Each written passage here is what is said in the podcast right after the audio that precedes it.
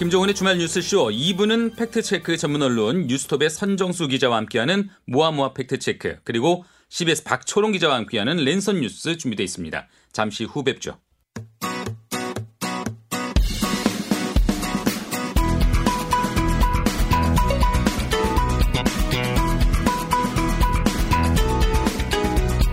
네, 한 주를 팩트체크로 정리하는 시간이죠. 모아모아 팩트체크. 오늘도 뉴스톱 선정수 기자 나와 계십니다. 안녕하세요. 안녕하십니까. 네, 오늘 팩트체크 무엇으로 주제를 잡으셨습니까? 문재인 정부 4주년 대선 공약 얼마나 지켰나 요거를 예. 한번 가져와 봤습니다. 이제 지금 문재인 정부가 출범한 게 2017년 5월 10일 있잖아요. 네네. 그러니까 이미 4주년이 지났어요. 4년이 네, 지났어요. 그렇습니다. 아, 근데 이제 대선 공약은 이 시점에서 얼마나 지켜졌는지 이걸 한번 평가를 해보신 거네요. 네, 그렇습니다. 네. 저희 뉴스톱이 주관하고 시민단체 및 기관 18곳이 참여하는 문재인 미터라는 공약 이행 평가 사이트가 있습니다. 문재인 미터라는 예, 문재인 고- 미터. 예. 이게 이제 평가 사이트를 새로 만드신 거예요. 예, 2018년에 만들었는데요. 예. 올해 이제 세 번째 평가를 하고 있는데 해외에는 이런 공약 이행 점검 프로젝트들이 사실 많이 있습니다. 아. 미국에는 뭐 트럼프 미터 이런 게 있었고요. 네. 캐나다 총리 그 젊은 분 트뤼 트뤼도 총리 있잖아요. 네. 트리도 미터 이런 게 있고 요번에 이제 바이든 정부 출범하면서 바이든 promise checker tracker 요런 것들이 생겨났죠. 그럼 누구든지 이 사이트에 와서 보면은 예. 실제 공약들이 얼마나 이행이 됐는지를 한눈에 볼 수가 있는 거네요. 그렇습니다. 예. 평가는 어떤 방식으로 합니까? 어, 더불어민주당이 2017년 대선 당시 내놓은 공약집이 있어요. 대선 공약집. 예, 책으로 나왔는데요. 220쪽짜리 책입니다. 근데 요거를 여기에 이제 담겨 있는 공약 세부 공약들이 887개인데요. 네. 여기에 대해서 얼마나 이행되고 있는지를 전수 분석합니다. 음. 그래서 이제 이행도에 따라서 뭐 완료, 파기, 진행 중, 지체, 평가 안 됨, 이런 식으로 이제 지표에 따라서 평가를 하게 되죠. 예. 자, 그러면 전체적인 공약 이행률부터 한번 살펴보죠. 전체적인 공약 네. 얼마나 이행이 됐어요? 887개 공약 중에서 완료를 평가된 공약은 155개. 퍼센트로는 17.47% 이렇게 아, 나타났습니다. 이제 임기가 이제 1년도 안 남았거든요. 대통령의 네. 임기가. 그런데 완료된 공약이 17.47%면은 생각보다는 많이 좀 떨어지는데요. 네, 임기의 5분의 4 이상이 지나갔는데 예. 공약은 5분의 1도 채 완성시키지 못한 거죠. 음, 아직 뭐 1년이 더 남긴 했, 1, 네. 1년이 좀 1년이라는 시간이 좀 남긴 했지만은 네. 네. 그래요. 해서 결국은 완료된 공약이 현재까지는 155개예요. 네. 예. 그럼 왜 이렇게 이행이 되지 않았을까 하는 네. 점이 좀 궁금한데요. 어, 이것은 어떻게 보면 저의 책임이기도 합니다. 음. 그리고 우리 진행자님의 책임이기도 하고 네. 어떤 측면에서 예. 청취자님들의 책임이기도 하죠.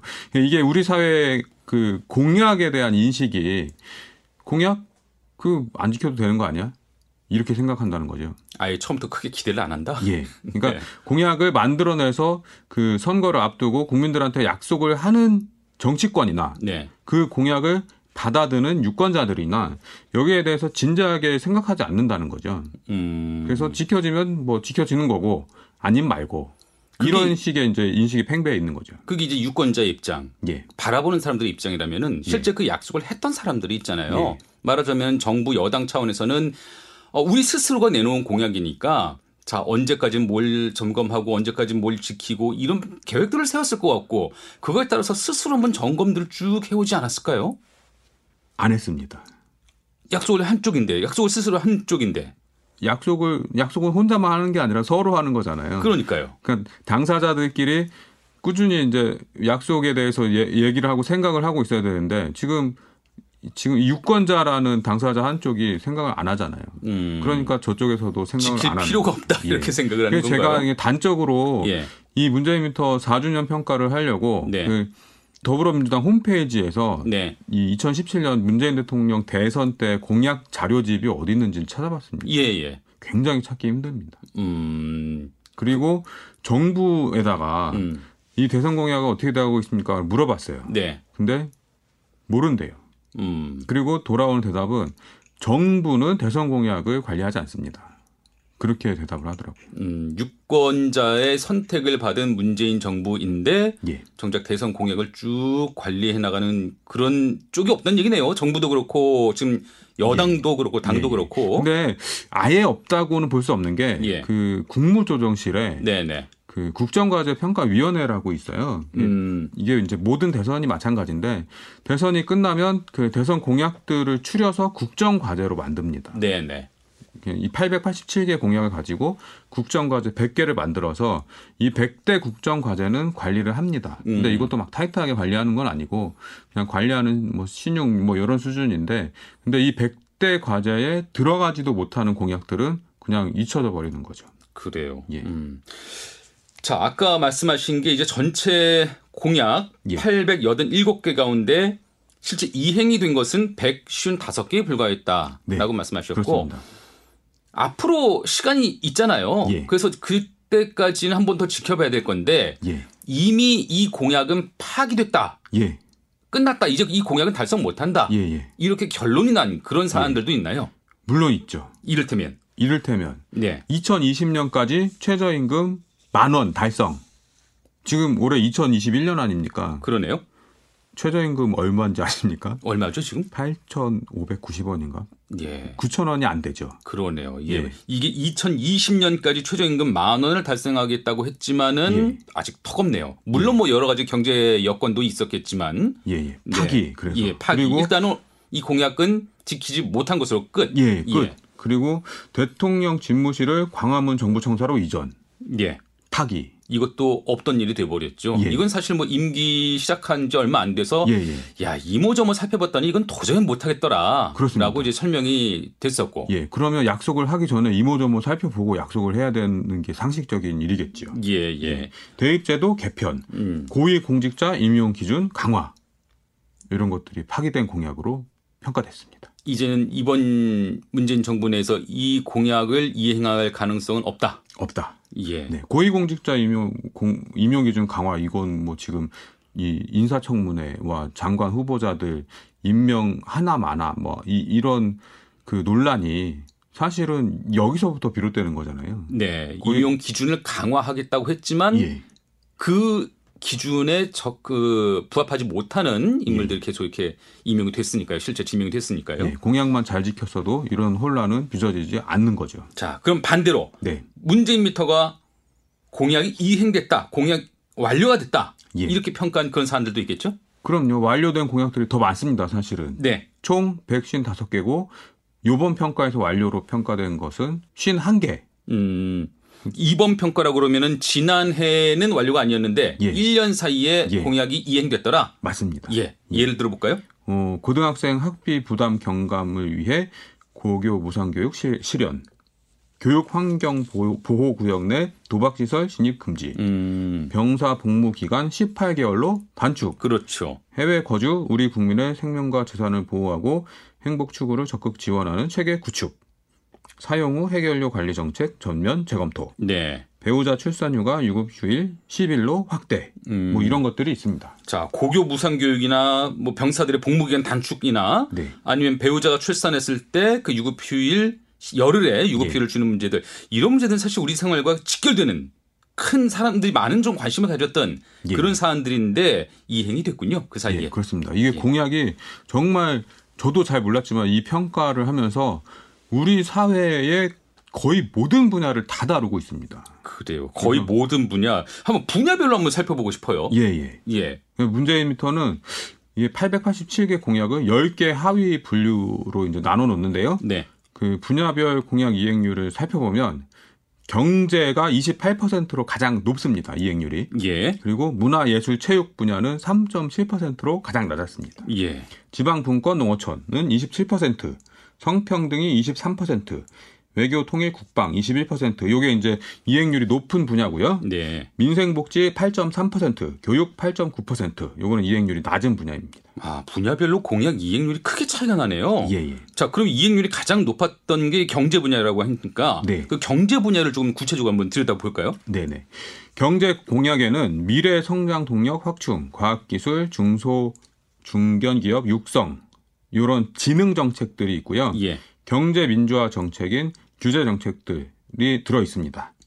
근데 어, 경제 분야 이행률이 높은 것은 1년, 2년, 3주년 때 경제 민주화 관련 공약들이 많이 완료가 됐어요. 네. 입법 과제들. 예, 예. 그리고 올해에는 그 각종 R&D 관리 규정, 시스템 및 서식 일원화와 간소화 추진, 뭐 이런 그 과학기술 진흥 분야 공약들이 완 추가로 이제 완료가 되면서 이행률이 더 높아졌죠. 음. 여기다가 이제 화물차주 적정 운임을 위한 표준 운임제 도입 추진, 자영업 대상 사회보험료 지원, 창업 지원 등 확대, 요런 공약들도 추가로 완료가 됐습니다. 이게 이제 지금 쭉 언급해 주셨던 게이 경제 분야. 경제 분야에서 완료된 것들, 네. 그렇습니다. 공약이 완료된 것들. 네. 그럼 경제 분야에서 이 공약들은 이젠 더 이상 지킬 수가 없다. 네. 파기됐다. 네. 이런 것들은 또 뭐가 있어요?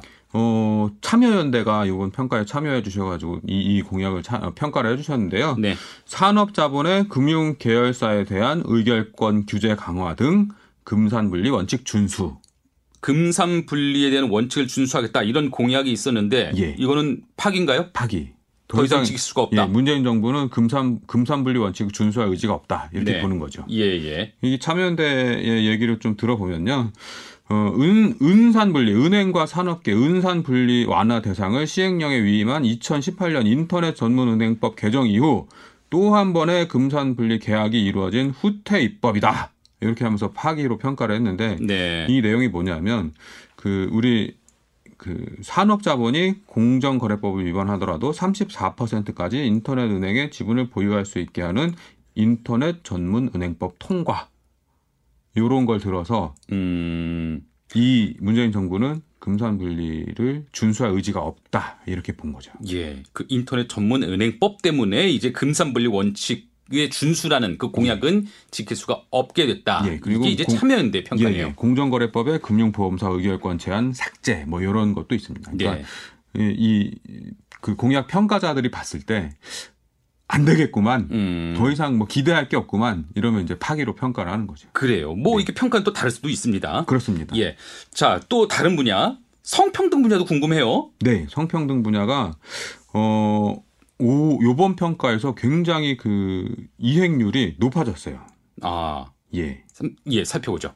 어, 요즘에 메갈리아 손모양 뭐, 이- 뭐 요런 그 젠더 이슈들이 굉장히 부각되고 있지 않습니까? 지난주에도 저희가 예, 다뤘지만 예, 예. 근데 이 문재인 미터 성평등 분야를 보면 완료도 증가를 하고 네. 파기도 늘어났습니다. 음, 어쨌든 결론은 난 거네요. 완료됐거나 아니면 더 이상 지킬 수가 없거나 그런 예. 사례들이 쭉 있는 거예요. 뭐좀 극단적이라고 볼 수도 있겠죠. 예. 네. 좀 살펴보면요. 살- 구체적인 살펴보면 예를 들어보면 예. 아까 말씀드렸던 배우자 출산 휴가 유급 휴일 10일로 확대, 단시간 근로자 특수 형태 근로 종사자 등 고용보험 적용 사각지대 해소를 통해 정규직 근로자 중심의 일가족 양립 정책 개선 굉장히 길죠. 음, 그리고 노동시간 단축 청구 제도 도입으로 일생활 균형 및 돌봄권 보장, 블라인드 채용 강화를 통해 불합리한 채용 관행 개선, 젠더 폭력 반- 방지 기본법 제정 추진 및 국가행동 계획 수립, 뭐 이런 것들이 신규로 완료 평가를 받았습니다. 자, 4년, 임기 4년째를 맞아서 살펴보니 이런 공약들이 이제 완료가 됐고 공약이 네. 이행, 충실히 이행이 됐고 네네. 지금 성평등 분야에서 공약이 이행이 안 된 부분들 네. 그런 부분도 짚어보면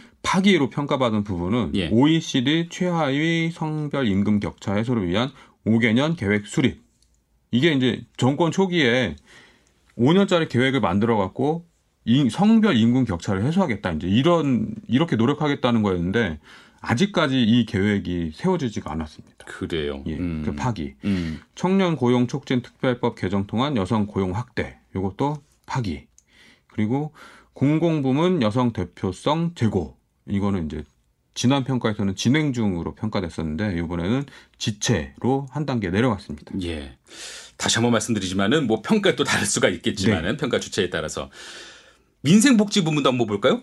민생복지. 네. 민생복지 지금 어, 이행률이 8%대입니다. 그러니까 이것도 낮아요. 상당히 낮아요. 굉장히 낮죠. 예. 네. 어떤 부분들이 공약으로 제시가 됐었습니까? 먼저. 예, 이 민생복지 부분은 크게는 이제 저출산 고령화 정책들 그리고 빈곤 탈출, 의료비 경감, 주거 문제 해소, 사회적 차별 해소 및 약자 지원, 생활비 절감, 국민 휴식권 보장 이렇게 이제 큰 카테고리가 나눠져 있습니다. 네. 여기에 이제 모두 109개 공약들이 있는데요. 이 중에 완료된 공약은 9개 뿐입니다. 아홉 개 중에 아홉 개만. 예, 예. 예. 그리고 요번 평가에서 새롭게 완료된 공약은 단 두 개뿐입니다. 예. 중증 장애인 전용 주거 지원 제도화, 홀몸 어르신 거주 공공 임대 주택에 구독사 방지, 홀몸 노인 안심센터 설치 이런 그 하나 공약이 완료됐고요. 그리고 고등학생 학비 부담 경감 위에 고교 무상 교육 실현. 이게 이제 민생복지에서 완료된 공약으로 평가됐습니다. 그래요. 이렇게 쭉 보니까 사실 저도 대선 공약에 대해서는 그 당시에 이제 대선이 치러지는 그 무렵에는 언론도 그렇고 사람들도 그렇고 많은 관심을 좀 보이다가 한번 이제 정부가 출마번가 나오면은 싹 또 잊혀지는 것 같아요. 기억에서. 그렇습니다. 예. 근데 사실 이 공약들이 우리 사회를 하나하나 발전시키고 나아가게 하는 그런 목표, 목표점들인데 우리가 너무 쉽게 잊지 않았나 하는 뭐 유권자로서도 아까 처음에 말씀하신 대로 반성도 들고 아쉬움도 들고 뭐 그런 생각이 드네요. 그렇습니다. 제가 이번 평가를 하느라고 그 공약집을 다시 쭉 훑어봤는데요. 887개 공약들이 굉장히 주옥 같습니다. 네. 이 공약들이 전부 다 이행됐다면 아 나라는 정말 어떻게 바뀌어 있었을까 음. 그런 생각도 한번 해봤죠. 예. 이 정말 의지를 가지고 저 일단은 그 정부 여당이 의지를 가지고 추진시켜야 되는 거는 맞는데요. 근데 유권자들이 감시하지 않고 이렇게 압력을 가하지 않으면 움직이지 않습니다. 이 공약 이행에 대한 사회적인 관심이 좀 낮은 것 같아요. 네, 그래서 네. 주목도도 좀 덜하고 음. 그 단체들도 힘들어하고 음. 예, 그래서 앞으로는 이거를 어떻게 한번 좀 더 발전을 시켜볼까. 네. 다음번 미터는 공약 평가 프로젝트는 좀 더 효율적이고 더 깊이 있는 방식으로 어떻게 하면 좀 해볼까 연구를 해야 될것 예. 같습니다. 유권자 여러분들도 관심을 갖고 네. 또 응원해 주시고 격려해 주시면 좋겠습니다. 네. 예. 알겠습니다. 예. 자, 오늘 말씀 여기까지 듣도록 하죠. 고맙습니다. 지금까지 뉴스톱 선정수 기자와 함께 했습니다.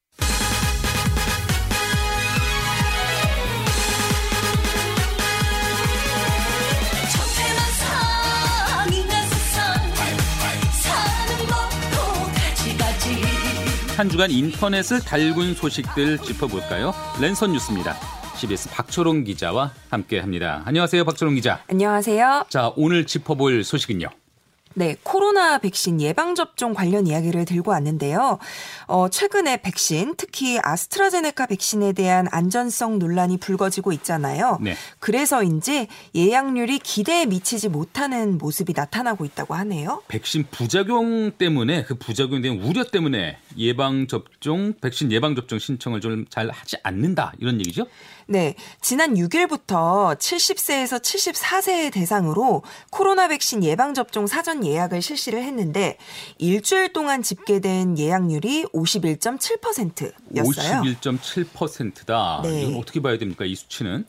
뭐 높다고는 볼 수 없다는 게 전문가들의 중론인데요. 네. 11월까지 전 국민 집단 면역을 완성하겠다는 게 정부의 당초 목표였잖아요. 예. 이 목표를 달성하기 위해서는 한국 성인 인구의 90% 이상, 그러니까 최대 90% 이상이고 뭐 어디서는 75% 정도라고 얘기를 하긴 합니다만 어쨌든 그 75%에서 90% 이상이 단기간에 백신을 맞아야 이 집단 면역을 달성할 수 있다고 하거든요. 네.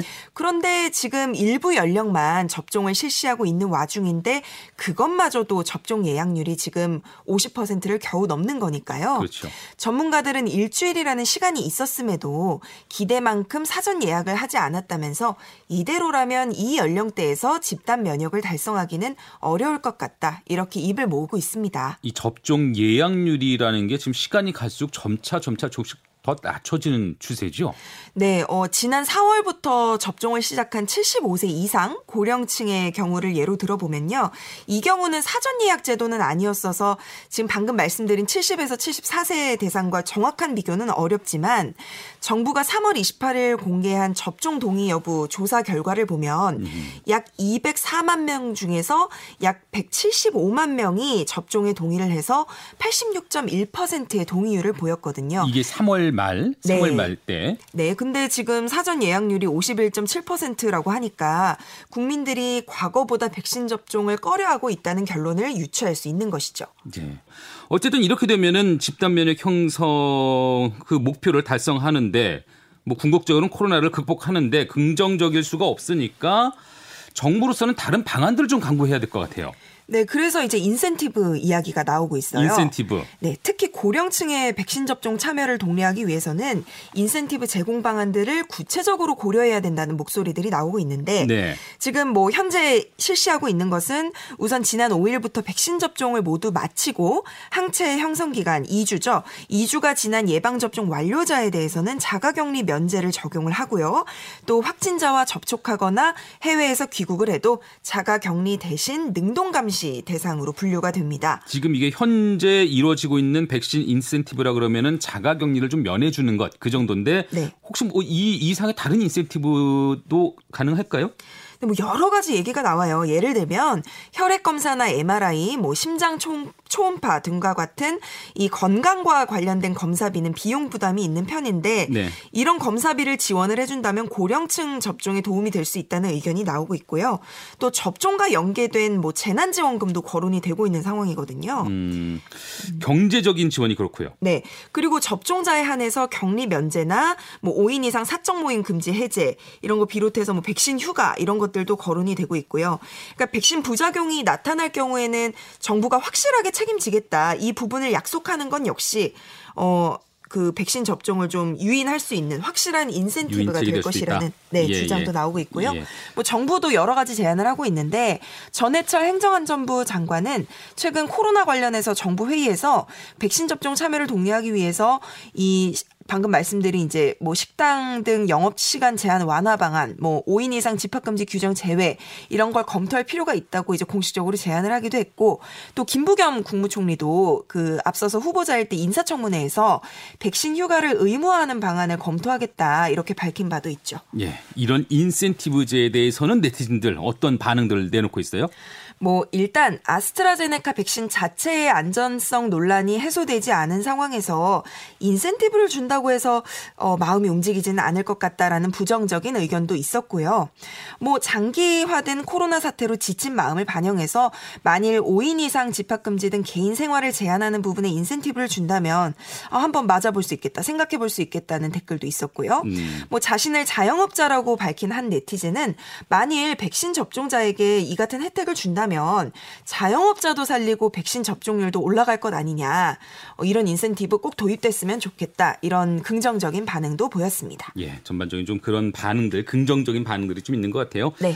자, 백신 부작용에 대한 우려가 자칫 이게 백신 접종률을 크게 낮추는 그런 결과가 되지 않도록 인센티브제, 인센티브제 지금 여러 가지 아이디어 나온 것들 또 아니면 새로운 아이디어들, 제안들 받아가면서 정부가 좀 적극적인 검토를 해보면 좋을 것 같네요. 네, 적극적으로 검토를 하고 있어요. 또 네. 뭐 백신 인센티브를 또 우리나라만 고려하고 있는 건 아니거든요. 예를 들면은 미국 오하이오 주에서는 접종자를 대상으로 100만 달러의 당첨금까지 내걸기도 했거든요. 음, 뭐, 그 마이크 드와인 오하이오 주지사는 백신을 1회 이상 접종한 주민을 대상으로 추첨을 진행을 해서 그 당첨자한테 현금 100만 달러, 우리 돈으로 뭐 한 11억 3천만 원 정도 된다고 하는데 큰 돈이죠. 지급하기로 네, 네. 했다고 밝혔고요.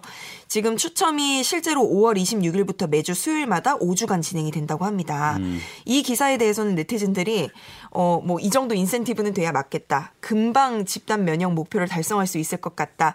라면서 재밌다 는 반응을 보이기도 했고요.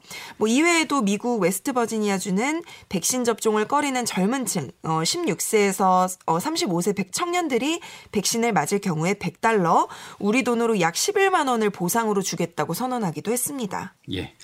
우리나라 또 해외에서 검토되고 있는 시행되고 있는 백신 인센티브제 얘기까지 좀 짚어봤는데 백신에 대한 부작용 뭐 논란들 우려들 해소가 됐으면 좋겠고요 집단 면역 시기 좀 빨리 좀 다가왔으면 좋겠습니다 오늘 말씀 여기까지 듣도록 하죠 네, 감사합니다. 지금까지 10에서 박초롱 기자와 함께했습니다.